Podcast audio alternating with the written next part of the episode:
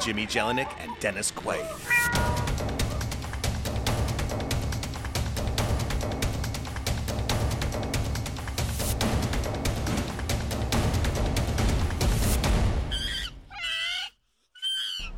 Our guest today on the Pet Show is Elias Weiss Friedman, better known the world over as the Dogist. To those unfamiliar with his moniker and origin story, it reads something like a millennial dream. In 2013, after being laid off from a corporate job in brand strategy, Friedman, then a frustrated photographer, dusted off his Nikon and began skulking the streets of New York City looking for a subject to capture. After some false starts, he began noticing that his pictures on Instagram that featured dogs were seeing massive engagement from his friends and family. It was then that the light bulb appeared. A fan of street photography pages like The Sartorialist, which offered a subtle and nuanced take on fashion and style featuring everyday people, he realized, with some detached irony and semblance of humor, that there was nothing like this out there for dogs. Thus, The Dogist was born, combining the street style sensibility of The Sartorialist with the storytelling pathos of the humans of New York. Today, Friedman is nearly as famous as the dogs he photographs a familiar face in the dog parks and canine friendly haunts of Manhattan and Brooklyn. He downplays his success with an uncharacteristic modesty and deadpan wit, readily acknowledging the ridiculousness of the entire endeavor. Nonetheless, he's extremely good at what he does, which he says with all seriousness is due to the fact that he's part dog himself. And with nearly 4 million followers on the Dogist page, he might just be right. In 2015, Friedman released a book entitled The Dogist Photographic Encounters with 1,000 Dogs. The book was featured on the New York Times bestseller list. In 2017, Friedman released another book entitled The Dogist Puppies. This, coupled with a full line of clothing and dog related merchandise, as well as a side business offering dog portraiture to select clients, as well as work for brands like Purina, has the Dogist poised to become a fully fledged canine empire. Friedman spoke to us from his New York City home, having just returned from a two month hiatus in Massachusetts where he was quarantined.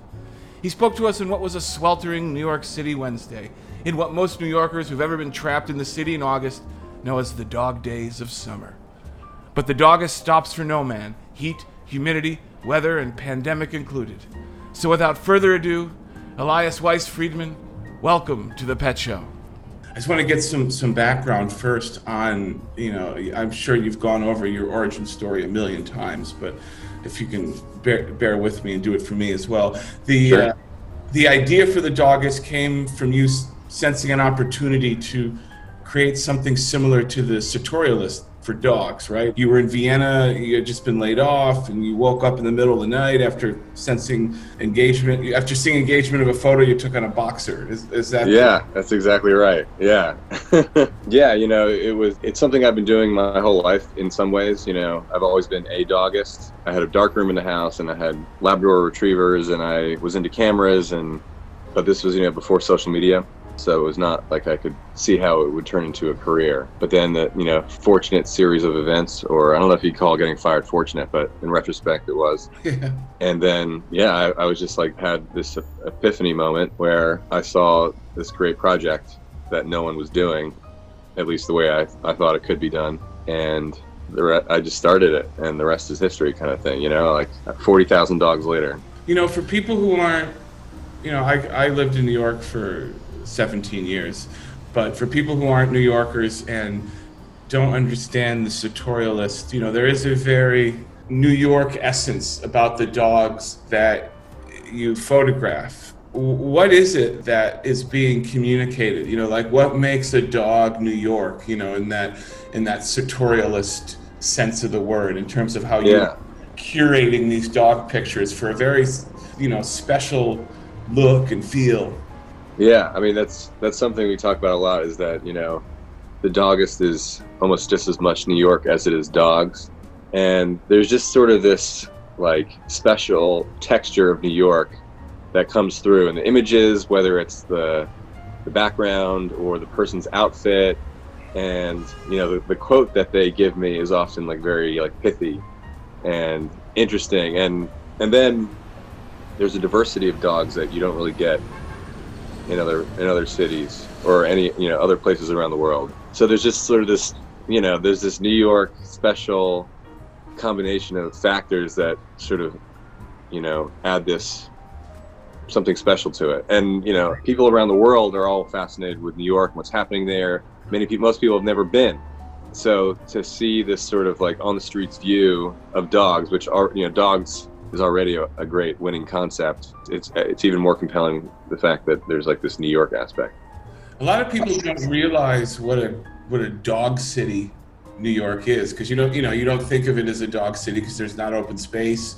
People live in small apartments, but when you go there, I mean, it is. I mean, I, I live in LA, which is dog. Uh, it's a you know it's dog insane here, but it's, Yeah. it's different as well. I mean, there, there's a very organized big dog community you know within you know there is the dog park world Right. the dog walkers And- themselves and, uh, And they they're like passengers in the cars, right?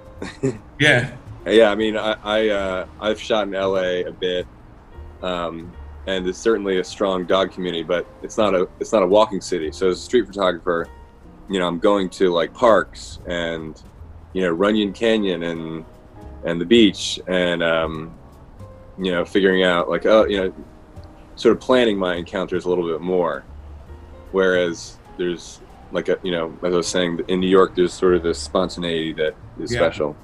each photo is is really a quest to capture or communicate the the soul or essence of the dog itself do you find though that often that the identity of the dog is intrinsically linked with its human there's definitely a link there. There's definitely a, an energy that they share. If the person is kind of confident and like outgoing, then oftentimes the dog has that energy as well. If the person's kind of like shy, then you'd see that in the dog too. My interactions with people are, you know, about five minutes, so I, I definitely get a good sense, but I, I sort of get the the dog at its peak excitement because I'm like a stranger. There's like the novelty to me. Like I'm yeah I have, I have treats. I have squeaky toys. you're someone Um, new to smell and jump on i mean you're like yeah, it's like I'm it's like- christmas every day for the I know. Yeah, I'm, I'm like interested in the dog, and I have a way of, you know, like speak dog, so to say. You know, I read in you say speak dog. I read it in I read an interview about you in the Guardian that says that you can imitate three different kinds of dog barks very Yeah. accurately. Yeah, where are they? You know, you have like the the regular dog barks, like whoa, whoa, whoa. And I'm gonna. My co-host Elsa here is uh is now. She's like, Oh, what? beautiful. my husky. And then there's sort of like the the hound bark, which is whoa whoa whoa whoa whoa whoa. I don't know if that's a hound bark. That's that's just like a, a series of barks. And then the hound the hound thing is more of a bay, a baying, where they are like woo woo. so there's three. And there's and there's the small dogs, yappy. The yappy dog. So you're a big. I mean, you you you shoot dogs of all shapes and sizes, but you have you yourself have a big dog. Is that your? Well, actually, she's a medium size. Oh, okay. She's like uh, she's 35 pounds. I, I've had her for um, like three months now. She's I got her in the midst of the quarantine. She's like a forever puppy. Everyone thinks she's like six months old. She definitely she's like a husky mix. The vet thinks she might be a Shibusky, like a Shiba Inu and a husky. yeah. But yeah, she's uh, I rescued her from Texas. She came up. I was in Massachusetts and I got set up with her and foster failed her, so to say. Okay. Do you take her out with you, or is are you is that too hard to mix her with the other? Is that open up? Yeah, that was one of the reasons I took me a while to to, to get a dog was because I'm like, how can I like go out and get the dog's attention if I, you know, I'm trying to be a dog myself. And Yeah. if there's an actual dog, then I'm I have no competition for that. So I was a little apprehensive about shooting with her. I started doing it, and it's actually not. I, I you know, I kind of um, will position her as I would the tennis ball in a way. Like, I'll I'll bring her close, and now the dog's looking at Elsa, and I'm kind of my camera's right next to her face. So it's like an eyeline trick versus like Yeah. an introduction. Yeah, but it's definitely more of a challenge. And if I'm really going to do like a, a full bunch of hours shooting around the city, then I'll Elsa can stay at home or be with someone. Right, right. Do you um when you say you you're trying to be a dog, what are you doing with yourself? And, I mean, obviously you're not like barking and getting down on all fours. You you know you're Right. No, it's, being a dog it's not. Uh, but what does that mean? yeah, I mean, it's it's not that I am a dog. It's just that I'm trying to, like I said, speak dog and and make noises and sort of engage them. Like I'm also, you know, for for the last bunch of years, I've always used knee pads so that I'm literally crouching on the ground on the dog's level and making like noises as if I'm an animal. And then that sort of that really gets their attention.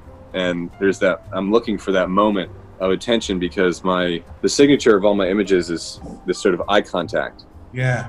direct eye contact. It's subtly different from most other dog photographers because we, we anthropomorphize our dogs anyway, right? Yeah.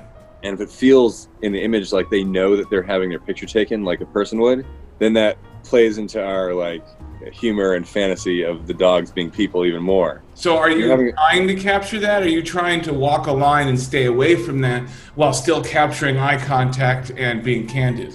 No, I think I'm, I definitely want that sort of break the fourth wall type of thing, you know, where, and in a way, the whole thing from the beginning is a little bit of a joke, right? Like where I'm, when I started it, it was kind of you know, like, oh, wouldn't it be funny to do the sartorialist for dogs? right? like yeah. So you're doing like- you're talking about their their their their fashion sense and their yeah, and They're and uh, mocking mocking the vanity of Instagram, right? Where everyone yeah. everyone has like a channel and like, here's me. So and that. you know that that dogs don't do that right they don't have that ability Yeah. they, can't conceive of like an ego or whatever yeah, they don't have a sense of self to know like here I am, Right. world, love They're- me. right they're they're free of that they're not burdened with that one of my things is that i make it feel like they do have that for a moment right Yeah, yeah, yeah, yeah. Okay. um, and that's basically achieved through that direct eye contact you know like a lot of dog photographers will post images where the dog is like looking a little off like you can tell they're looking at the person not Yeah. the camera. Yeah. and it would be like you're more about and with a lot of them especially with those pet influencers it becomes about the setup and the costume and the, yeah. and the and the, a, and the the person yeah. And the Yeah, yeah. themselves. You know if you're having a if you're having a lunch with someone and they're and they're looking like just like at your forehead or something you'd be like what's going on? You know what i mean? It'd be it would be so disconcerting and that makes all the difference. So the fact that it feels like that they know they're having their picture taken is sort of a special thing. And then so that's how it sort of got traction back in 2013 it was like the sartorialist for dogs or humans Yeah. of new york for dogs. And then i started doing stories more inspired by humans of new york about a year or two into it. Instead of just like having interactions with the dog i was saying so what's he like? Like any funny stories about him? And just getting the owner's perspective or two cents on what the dog is like which is brilliant because the idea of the naked city and you know six million stories you know everybody has a story about their dog and everybody's dog is special so Yeah. yeah and and you great. know it's not like every story is so unique but like the little de- little nuances of it like the, the type of shoe they chewed up and you know where they ran away or like you know the all those little and the way they say it is all uh, people identify with that and it makes it unique and fun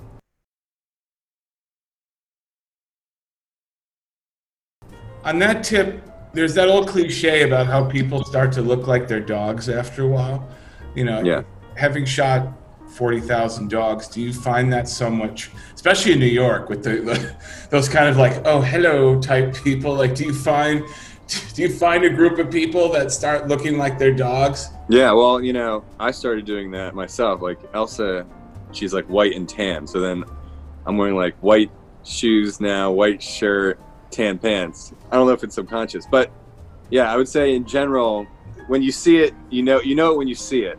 The person who's like dressed eccentrically and has curly hair with the labradoodle with talking about the like super try hard like twinning where people are dressing themselves like Right. dogs and the whole like hype dog thing. fashionistas, yeah. but like real New Yorkers, like you're talking about, carrying the tuna sandwich, curly hair. The dog has curly hair. Right. Now there's definitely a look. The dog factors into that for sure. You know, everyone is so particular often on, on like the breed and like the aesthetic of the dog and like what kind of what what kind of dog is like my vibe. And so that you're you start off the whole dog experience probably with that. You're not just ending up with you know you have a preference. Yeah. It all kind of oftentimes does come together into this sort of like this vibe. You know what I mean? I also love the the strange juxtaposition that you see in New York, and maybe this is more recent of like really huge gangster-looking guys with tiny little teacup dogs. Yeah. In my experience uh, in New York, I, I haven't seen that as much. Maybe that's Um, an LA thing. I, yeah, I feel like those guys might be more LA-ish. Yeah, yeah. And and they're and that's all that you know. Like th their dog has the supreme dog vest on. You know, that's get. Yeah, They've got that whole thing going. Yeah, yeah. New York, I would say, you know, look is a little more, you know, street style, hipstery. Yeah, that that kind of thing. Less considered, but still put together. Yeah, it's it, there's there's more subtle thoughts and nuances to it than sort of this funny juxtaposition.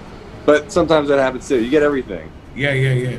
So the ride, you know, back to this, like, we do a lot of coverage of pet influencers and celebrity dogs or whatever, and the and the rise of this sort of past few years, it's gone from something that was pretty fun and cute to like this sort of industrial economy of pet influencers, and it's been swift and massive, and it's sort of morphed now into this sort of like soulless influencer business where the dogs are full-fledged lucrative brands unto themselves. How Yeah. do you walk the line with the dogist where you're still making money as a business, Right. but you're not becoming that?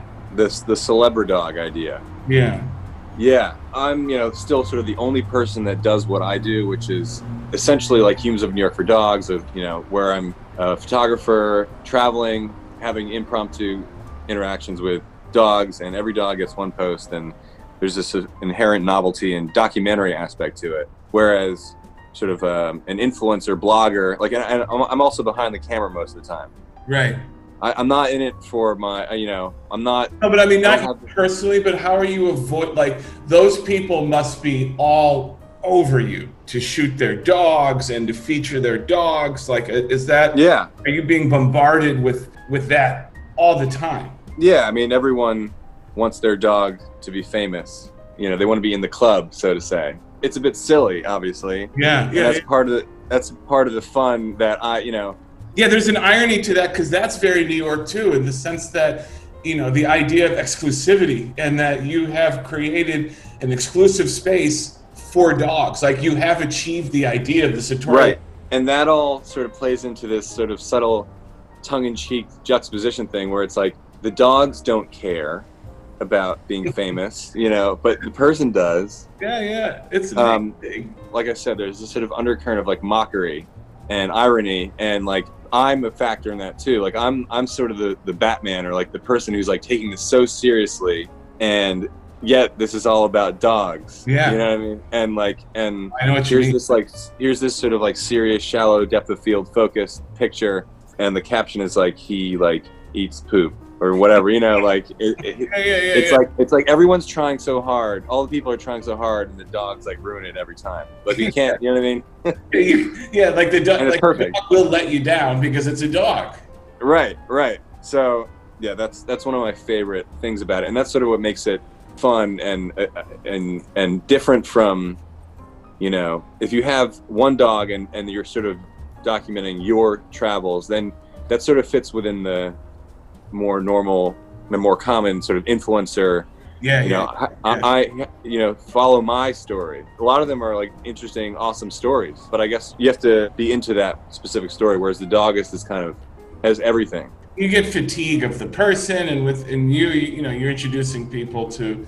Yeah, there is that. You know, there's that journalistic aspect of chronicling the everyday lives of New York dogs. Yeah. And uh, you know another thing is that the dogist you know a lot of it can be light obviously but sometimes it gets spicy and people it sort of catches people off guard when i'm posting something that's like has some grit to it is a little you know a little a little too real What does Um, that mean you know. in terms of grit and spiciness? Can you give me an example? you know, you know, if I'm posting a week or so and it's you know golden retrievers and a puppy here, blah blah blah, and people get a little bit lulled into this sort of like good news, you know, this. Yeah, yeah, yeah. And then and then you know this last Sunday I posted a story uh, about actually my cousin's dog. We went to a dog park and it got attacked, and then I had to remove the dog from the, the puppy, and you know the dog was almost killed.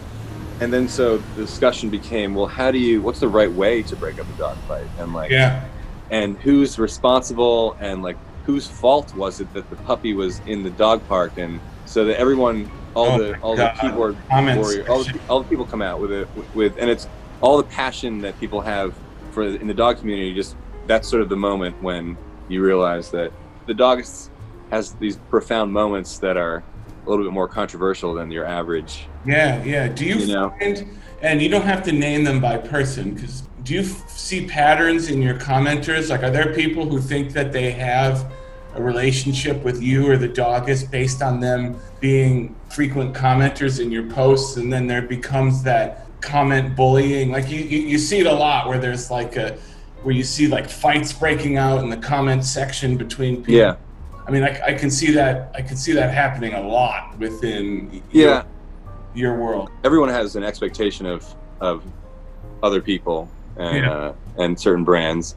If some people are new to the dogist and they, you know, what they saw in the last month was sort of a little bit lighter, and then I just happened, you know, upon a story that I thought was interesting. Maybe, and it's not that I condone every story either.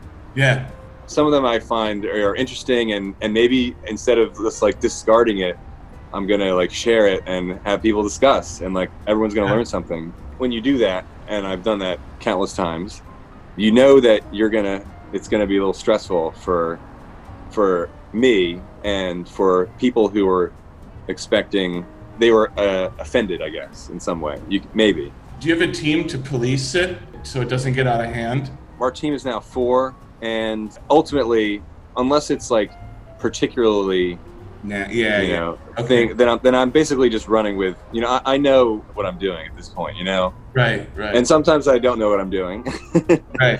or I wasn't expecting you know I was in New York during the uh, Black Lives Matter movement protests I went to some of them and photographed some dogs that were there instead of sort of talking about the you know the point of it was like I want to highlight this thing that's happening but the comments sort of went into like dogs shouldn't be at protests because they're dangerous that's a discussion right and there's some truth to some of it and when I was there it didn't seem seemed very like a fine place for a dog to be Right. I can imagine that there are some situations that happen that you wouldn't want a dog, and I wouldn't be there photographing dogs in that in that situation. You know?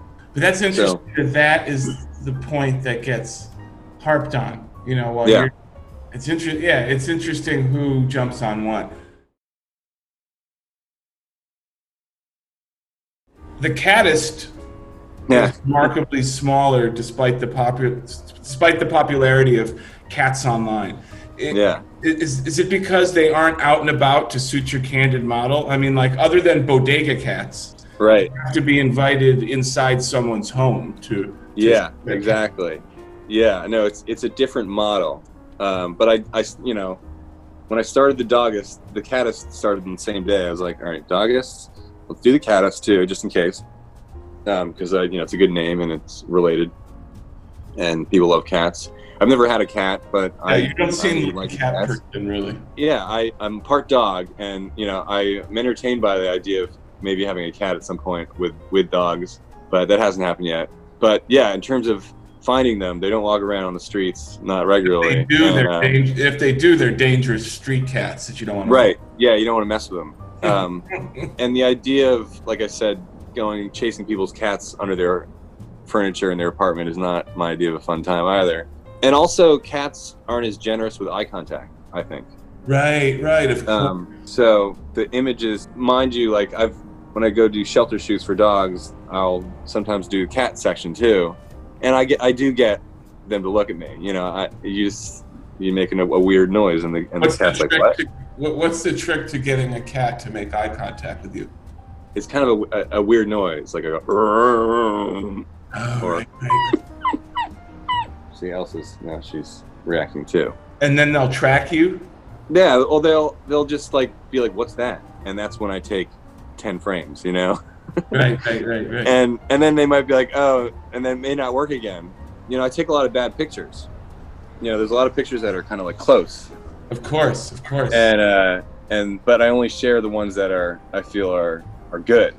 Let's assess certain breeds, or at least break them down. You've called Afghans the supermodels of the dog world. What, what, does that, what does that mean? What's their vibe? And then, do you have any other categories for dogs that you shoot? It's it's rare that you see an Afghan on the street because they're a rare breed, and I'm sure they're you know they have their own unique personality, and the upkeep of their coat is a whole thing. You know, it's expensive.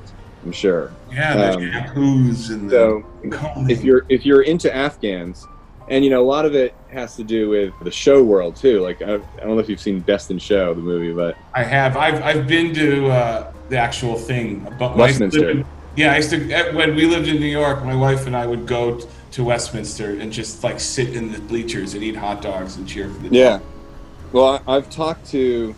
I remember I was having this conversation with a a cardigan Welsh Corgi handler, Okay. and this guy he's won the show twice, like eh, back in like the '90s or something. He's been, you know, these, these guys are just like so in their, their whole life is dogs. Oh yeah. and, and I like was talking to him about like what's the difference between cardigan Welsh corgis and Pembroke Welsh corgis, and it's like to the you know layperson, it's like oh well one you know they look a little different.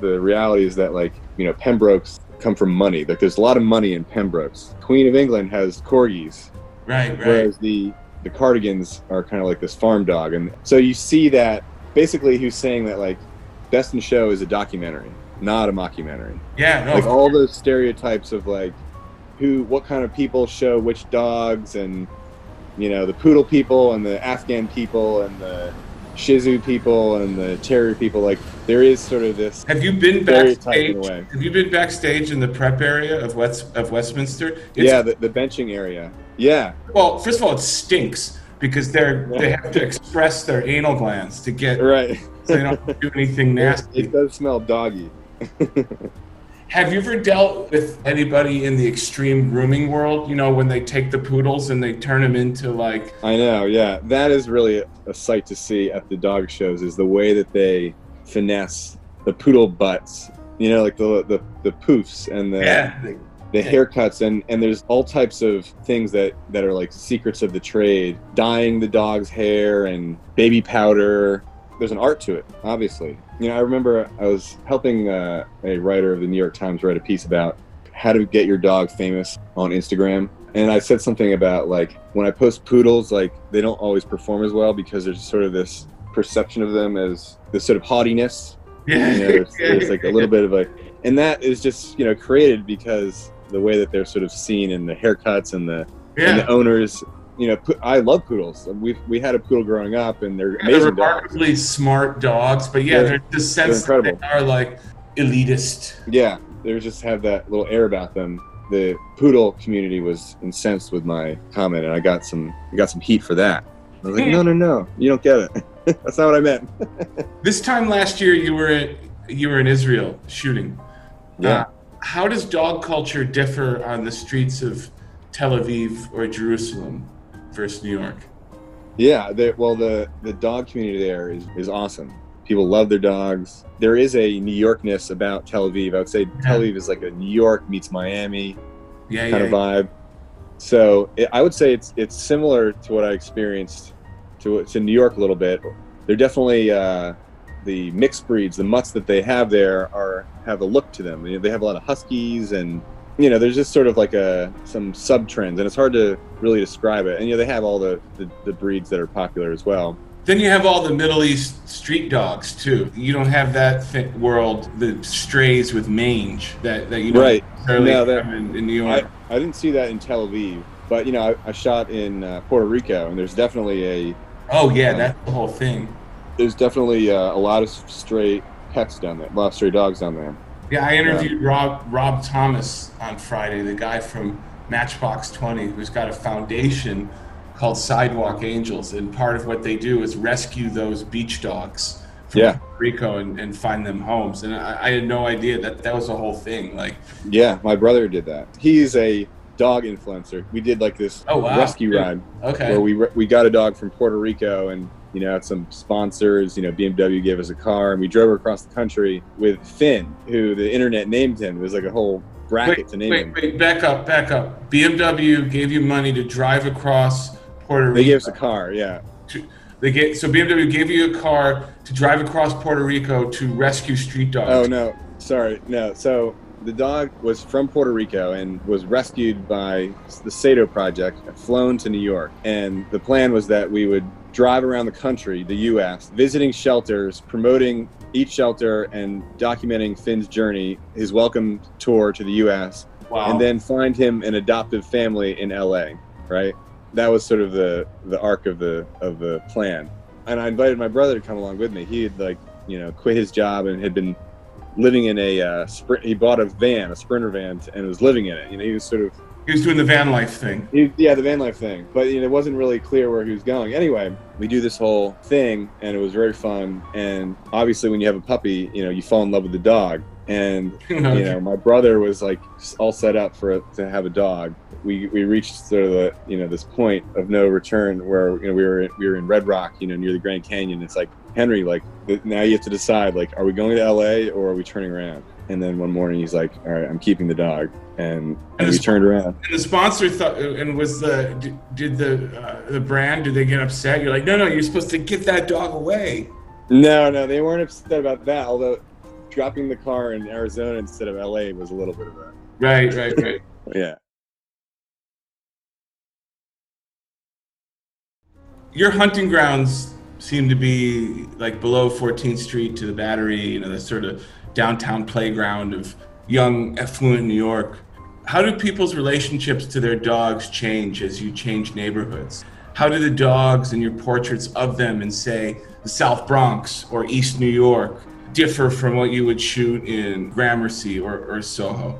Yeah, I mean, there are some trends. Like if you're in like Brooklyn, you're more likely to see the owner with their dog like during a weekday, I would say. Whereas in more like you know the Upper East Side, for example, you see like walkers with like ten dogs, and they're all like you know expensive looking dogs, and then I don't know, and and oftentimes you'll see you know around Central Park, uptown that like there's like two golden doodles, not one, but two. You know, they have a big apartment, and they why not get two dogs? I guess is but, dog culture like is dog culture more a product of affluence because you can afford to pamper the dog and you can afford to bring it out or I would say that I mean there's definitely a relationship between you know, dogs are not cheap. They're luxuries. You don't have to have a dog. It's a great thing, but you're caring for another animal. So then if you start there and then you say, "Oh, well, I want this very specific breed that costs $4,000," then everything you know trickles down from there and then you're getting, you know, your uh, veterinarian is even more expensive and the food you get is even more expensive and all the grooming and yada yada. So dogs aren't cheap. They're like they're like kids in a way. Right right.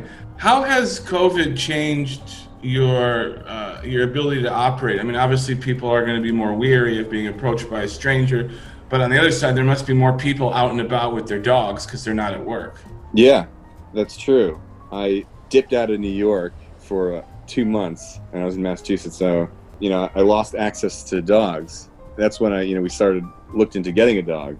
So that was a great thing that came out of the whole experience. But, you know, for a while, we were like, what do we do? And like, I looked at Brandon Stanton, the Humans of New York, is doing, and he started doing virtual interviews right. with people. So we, I basically started doing that and basically allowing user submitted pictures, and then we, I would jump on the phone with them for for a bit and just get a little snippet as if I were meeting them on the street. And we focused on frontline workers and in the healthcare system. So it was actually really amazing and powerful seeing, you know, highlighting at a really important time, you know, these nurses and doctors and everyone else, you know, who are going through such a stressful time. Obviously, they all have pets, and they must have unique and yeah, and and highlighting that relationship and how important the pet is to them when they get home was really inspiring what is that relationship to their pet like often? I mean, obviously it's going to differ from person to person, but it must be a unique relationship because they don't because they're away from their pet a lot. So when they get home, the reunion must be pretty powerful every day. Yeah, and these guys are you know, it's like they're going to battle and they're seeing people die. You know, everyone's human and to have a pet, a dog that you can come home to and just sort of like the dog isn't thinking about what you're thinking about and you can sort your it lowers your your cortisol levels and your blood pressure and you can just sort of forget about you can you can relax a bit and that's that's so important. And so that was a, a cool opportunity to like highlight that and you know i that wouldn't have i wouldn't have maybe had that that sort of story theme happen if it weren't for covid. So you know obviously it's stressful for a lot of brands and businesses but the disruption is also good especially for me as a creator to sort of like shake things up and like Yeah, yeah. um, so we started this thing called the Dogist Olympics because you know all sports were canceled, but like you know they can't cancel like dogs or like you know what dogs do, and everyone's at home with their dogs. So we started doing like theme like uh, you know dogs cooling off in the pool or catching cookies or something, and then everyone would submit on Instagram stories, and then we would repost some of them, and people would vote gold or silver on the polls. I, I like watching dogs on treadmills. That's like, I, I, Yeah, maybe that's the next Dogist Olympics. You know, once once they get the hang of it. Um, yeah. I'm particularly interested in your dog portrait studio. That the whole business around that. That like I can get Yeah. get my own dogist portrait of. Has that taken off for you? And like and like you must get some pretty like intense requests in terms of people wanting you know amazing portraiture of, of their dogs. Yeah, I mean it's it's a uh, it's a new thing for me. You know, like I'm, it, it's a transition from street photography where, uh, you know, it's it's not very it's technical. You know, Right, the camera. Yeah. Uh, I I have my whole thing. Whereas in the studio, you control every. It's all about controlling every little aspect and creating the light. And so we have a bunch of people that are coming in, and it's it's uh, it's something I'm I'm sort of learning and we're getting started onto. It's fun, you know. It's instead of taking having like five minutes with a dog on the street, I now have an hour, and I'm learning how a dog reacts differently in a studio. I'm finding new angles. Are you still starting from your signature aspect of eye contact and then building around that? It starts with that for sure. The thing that really is different about it is the people that I now want to include the person and their face Right, right. and have them both sit for a portrait. And it's really like uh, a dual portrait. I don't know if that's the right term? So that's cool too and in me learning how to direct people. You know it's it's harder to obviously take a picture of a person in my opinion because they'll look at it and say oh my my nose looks big or something or like you know anything i don't like that one whereas the dog it doesn't will never do that and the funnier you make them look the better it is Yeah, exactly. um, so it's it's a it's a new challenge for me, and obviously with uh, COVID coinciding right when we launched it, you know, it's it's a new challenge to sort of get people into inside with someone else. But you know, we're doing the masks, and you know, I have a, I have a couple shoots next week. So yeah, it's cool, and and you know, I don't. It's an opportunity for people who you know haven't met me and are big fans and want me to capture their dog to sort of arrange for that to happen instead of like I don't I don't really do that uh, on the streets. You know, the sort of right. the artistic you know integrity of what I do is You know, I'm, I'm interested in how people build their businesses and, you know, just the entrepreneurial aspect of what you're doing. How you, there's, there's now a CEO of the Dogist. There's obviously the book. You have your publishing arm. You work for, for brands outside. Yeah. I'm always interested to see in how people build. yeah. I mean, we, we're uh, we're trying um, to grow, you know, as a startup. You know, for a while it was it was just like my project, right? Yeah. and over time the dogist becomes a brand right and it means something and and it uh, you have to evolve what you're doing or else you're gonna you're gonna become antiquated i guess or irrelevant but uh, not that dogs will ever be irrelevant but you got to keep changing what you're doing a little bit. Yeah. But but yeah mean, we like we um dogs are used within the context of commerce and commercially and you know they're yeah. And and what does it mean to be like a dogist like fan? And like and to be a dog person really. We came out with um, a bunch of like clothing and, and outfits. Like I, I wear this every day now like my little instead of like a polo shirt. Your merch. It's like a it's my it's a little dogist and there are not that many like brands out there that are like sort of have this dog theme that are popular you know there's like the black dog cafe in, in martha's vineyard and people Yeah. wear that that means something that's like has a a real that's like a real strong dog brand in my opinion that's sort of something i think that we're definitely interested in because it's another thing that doesn't really exist. How do you like say people that you're a dog person without being cheesy? Yeah, exactly. You know what I mean? Like saying like you know, so obviously like having like a dog mom or dog dad shirt is like kind of fun, but for like a more subtle like New York streetwear Mhm. minimalist vibe, like uh, that's what something that we are interested in, and yeah, part of the the Dogist brand. That's all the time we have today with the Dogist. We hope you enjoyed the interview. And if you haven't already done so, check out and follow them on Instagram at the Dogist. And make sure if you like the Pet Show to check us out as well on Instagram at the Pet Show Podcast. And please make sure to go to Apple Podcasts and give us five stars. It makes a huge difference. The Pet Show is brought to you by Audio Up Media and is written, produced, and co-hosted by me, Jimmy Jellinek, with Dennis Quaid. Executive producers are Jared Gutstadt and Dennis Quaid. Our editor is Bill Marked, our story producer is Emma Rapold, and our head of production is Tyler Dorson. We'll talk to you next week.